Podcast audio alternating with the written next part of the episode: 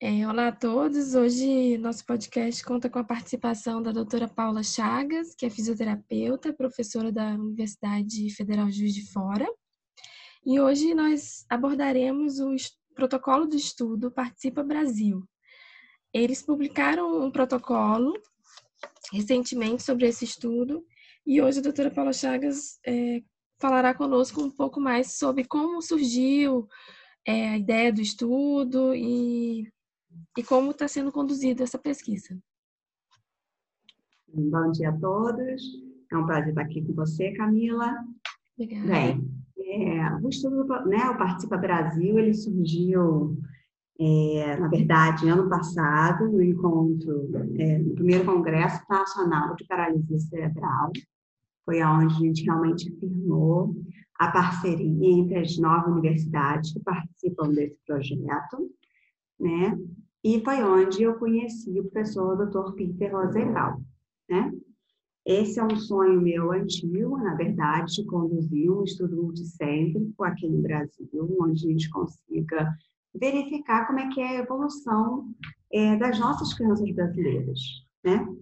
Hoje, o que a gente usa no Brasil para nortear o nosso prognóstico é um estudo canadense que foi desenvolvido no início dos anos 2000, publicado na JAMA Pediatrics, em 2002, que fala sobre as curvas prognósticas do desenvolvimento motor, baseado no GMFM, é, e que nos conduz é, a gente fazer previsões sobre o desenvolvimento motor das nossas crianças aqui no Brasil, e um estudo foi conduzido em país, um país totalmente desenvolvido, né, com oportunidades de desenvolvimento de tecnologias, de reabilitação totalmente diferentes do que a gente vivencia aqui no Brasil. E durante esses últimos 20 anos, na verdade eu tenho 22 anos de prática clínica trabalhando no SUS, o que eu verifico né, na minha clientela, que é uma realidade diferente da, do público privado, lógico, é que as crianças não têm as mesmas oportunidades que as crianças que têm oportunidades é, financeiras diferenciadas. Elas acabam, na verdade, é, preju tendo prejuízo do seu desenvolvimento motor e não há estabilidade do seu desenvolvimento motor, né? No seu, no seu nível motor, de acordo com o GNEP-7. Então, eu sempre tive muita curiosidade de verificar como que as nossas crianças brasileiras evoluem. Né? Será que realmente elas mantêm a estabilidade do nível de MFCS, conforme é preconizado pelas curvas canadenses, após seis anos de idade? Eu acredito muito na evolução ao longo dos primeiros seis anos de vida, eu acho que isso acontece, eu, eu consigo verificar isso na prática. Mas após os seis anos, se as oportunidades é, de equipamentos adaptativos, é, de acessibilidade, de cirurgias no momento correto, de terapias contínuas forem ofertadas, eu acredito que nossas crianças, infelizmente, perdem mobilidade, né? Perdem a sua capacidade de adaptação, né? De desenvolvimento motor adequado. E eu tenho muita curiosidade de investigar isso e até conseguir é, separar o público, né? Será que nós crianças do público privado e do público que depende do SUS são diferentes? É uma pergunta que a gente tem também para esse estudo. E aí, quando eu conversei, conheci o Dr. Peter Rosenbaum no passado, no primeiro Congresso Nacional de PC, ele adorou a minha ideia, né? E me aceitou como aluna de pós-doutorado na Clanchild. É, era para ter ido esse ano, né, em agosto, eu não consegui ir em virtude da pandemia. E a gente mesmo assim começou a trabalhar o protocolo de estudo. E, na verdade, meu período lá seria para aperfeiçoar, em parte, do método de estudo. Então, em algum momento, eu estarei presencialmente lá é, no Canadá, é, fazendo toda, pegando a expertise deles no desenvolvimento de um estudo cético, né? Mas, enquanto isso, a gente faz reuniões semanais ou quinzenais com o grupo da Child, sob coordenação do professor Peter Rosenbaum, para desenvolver esse estudo.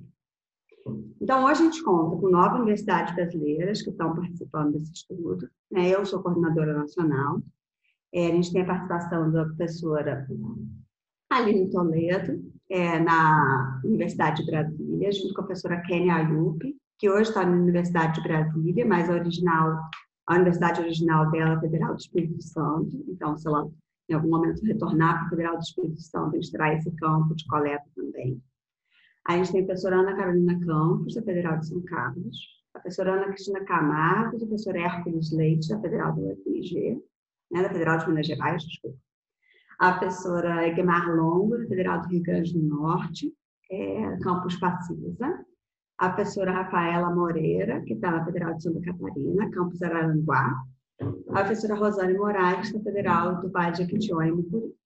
Então, com isso, a gente espera conseguir nortear as principais regiões do Brasil e com parcerias com outros centros, a gente conseguir pegar as outras regiões do Brasil que não estão cobertas. Né? Então, esses são os principais é, coordenadores realmente da pesquisa para a gente conseguir é, nortear é, o Brasil. É um estudo que a gente pretende, então, construir as curvas prognósticas de desenvolvimento motor com base na avaliação pelo GMFM como principal é, instrumento de coleta, é, baseado nas curvas é, prognósticas de acordo com a classificação do GMFCE. Tá? Esse é o principal é, norte do estudo.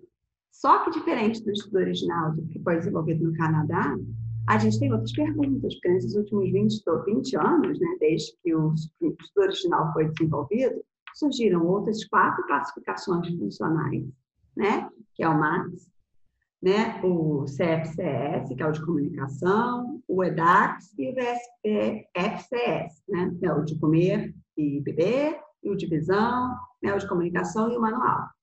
Então, a gente também tem a prerrogativa de classificar essas crianças por essas classificações funcionais e verificar se, de acordo com outros testes padronizados que a gente vai estar aplicando, a gente consegue determinar algumas curvas de evolução é, prognóstica de acordo com essas classificações funcionais. Então, verificar se a gente consegue alguma correlação com elas e a gente verificar alguma evolução. Então, a gente vai estar aplicando também os instrumentos PEDCAT, né, para tentar ver a funcionalidade nos domínios de atividades diárias, mobilidade, social cognitivo e responsabilidade. A gente vai estar aplicando o instrumento TNC e o ICPAN para ver participação. Então, com isso, a gente consegue ter né, os domínios de atividade e participação. É, a gente vai pegar é, alguns instrumentos, é, outros ainda no domínio de atividade. A gente vai pegar para as crianças que têm automobilidade, então, o GMFCS 1 e 2, o Challenge, o REMAT, é, o teste de caminhada de 10 metros, o teste de caminhada de 6 minutos, o teste de shuttle. É, então, a gente pretende ligar um pouquinho mais sobre a mobilidade é, a melhor mobilidade dessas crianças que têm melhor desempenho motor. A gente vai pegar instrumentos de mobilidade, é, de, da função corporal, então a gente vai pegar é, o teste de força muscular, que é preconizado pela CANCHILD, que é o Functional Strength Assessment. Então, a gente vai estar traduzindo esse instrumento e validando ele para o Brasil e aplicando ele nessa clientela. Tá? A gente vai estar aplicando é, o WISE, que também é um instrumento que avalia é, é, relato de esforço, então percepção do esforço pelos pais. A gente vai estar aplicando o vinimento para ver como é que está a função cognitiva dessas crianças, ou seja, quanto que elas são capazes de referenciar a função cognitiva delas, né? E a gente tenta classificar um pouco sobre a função cognitiva delas. Hum, deixa eu ver se eu esqueci de mais alguma coisa. Eu acho que dos instrumentos que são dos dos cuidadores são esses. Na, é na tabela 1 do protocolo tem todos os instrumentos, né? Que Isso.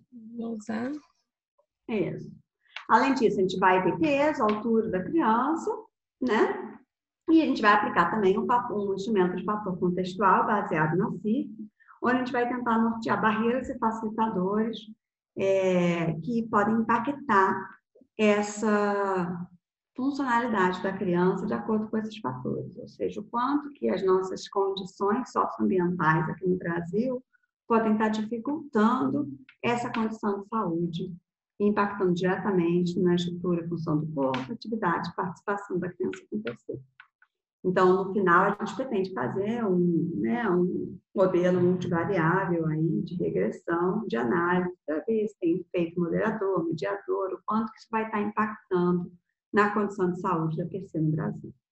Entendi. Então, é um estudo longo que a gente pretende é. desenvolver nos próximos quatro, cinco anos é, para realmente nortear todo esse desenvolvimento mútuo. E vocês ainda estão no início, vão começar ano que vem, né? Como você falou. Isso, a gente está em fase de treinamento. A gente tem reuniões semanais do grupo, é, em que a gente faz é, todo o aperfeiçoamento do protocolo. Né? A gente estava esperando a publicação, né? sair em agosto.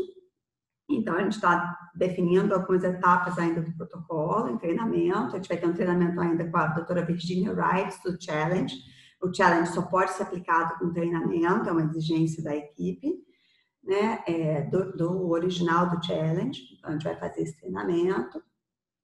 É, a gente está em fase ainda de aprovação é, em dois centros de comitê de ética, é, porque é, por conta da pandemia isso atrasou bastante é, o, o, andamento dos comitês de ética pelo Brasil. Então, são seis, na verdade, são 700, né? Até aprovar isso tudo demorou um pouquinho.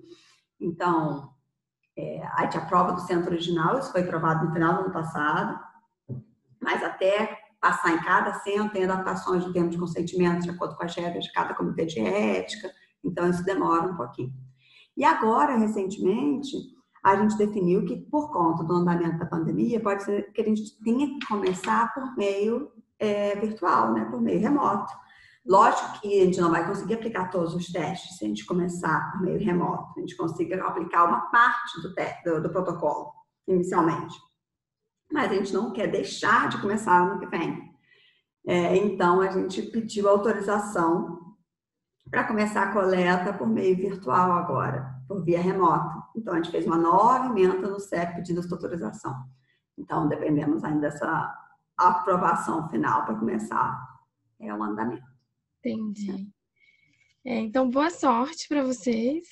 Imagino que os próximos cinco anos sejam bem interessantes. Estamos ansiosos e curiosos pelos resultados da pesquisa. Sim, eu acho que né, a nossa, o nosso, nossa intenção é o tempo todo estar tá realmente traduzindo esse conhecimento para toda a clientela, é, todos os usuários, né, é, e as crianças e famílias de crianças com paralisia cerebral pelo Brasil, assim como os profissionais da área aqui no Brasil. Então, ao longo de cada ano, a gente pretende emitir relatórios de como está o andamento da pesquisa, está trazendo isso em concretos específicos da área, e realmente está trazendo os resultados preliminares de como o estudo está andando. Então, assim que a gente tiver resultados, com certeza vocês terão informações. Obrigada, Paula. Até... Muito obrigada, Camila, pelo convite, pela oportunidade de divulgar o nosso estudo.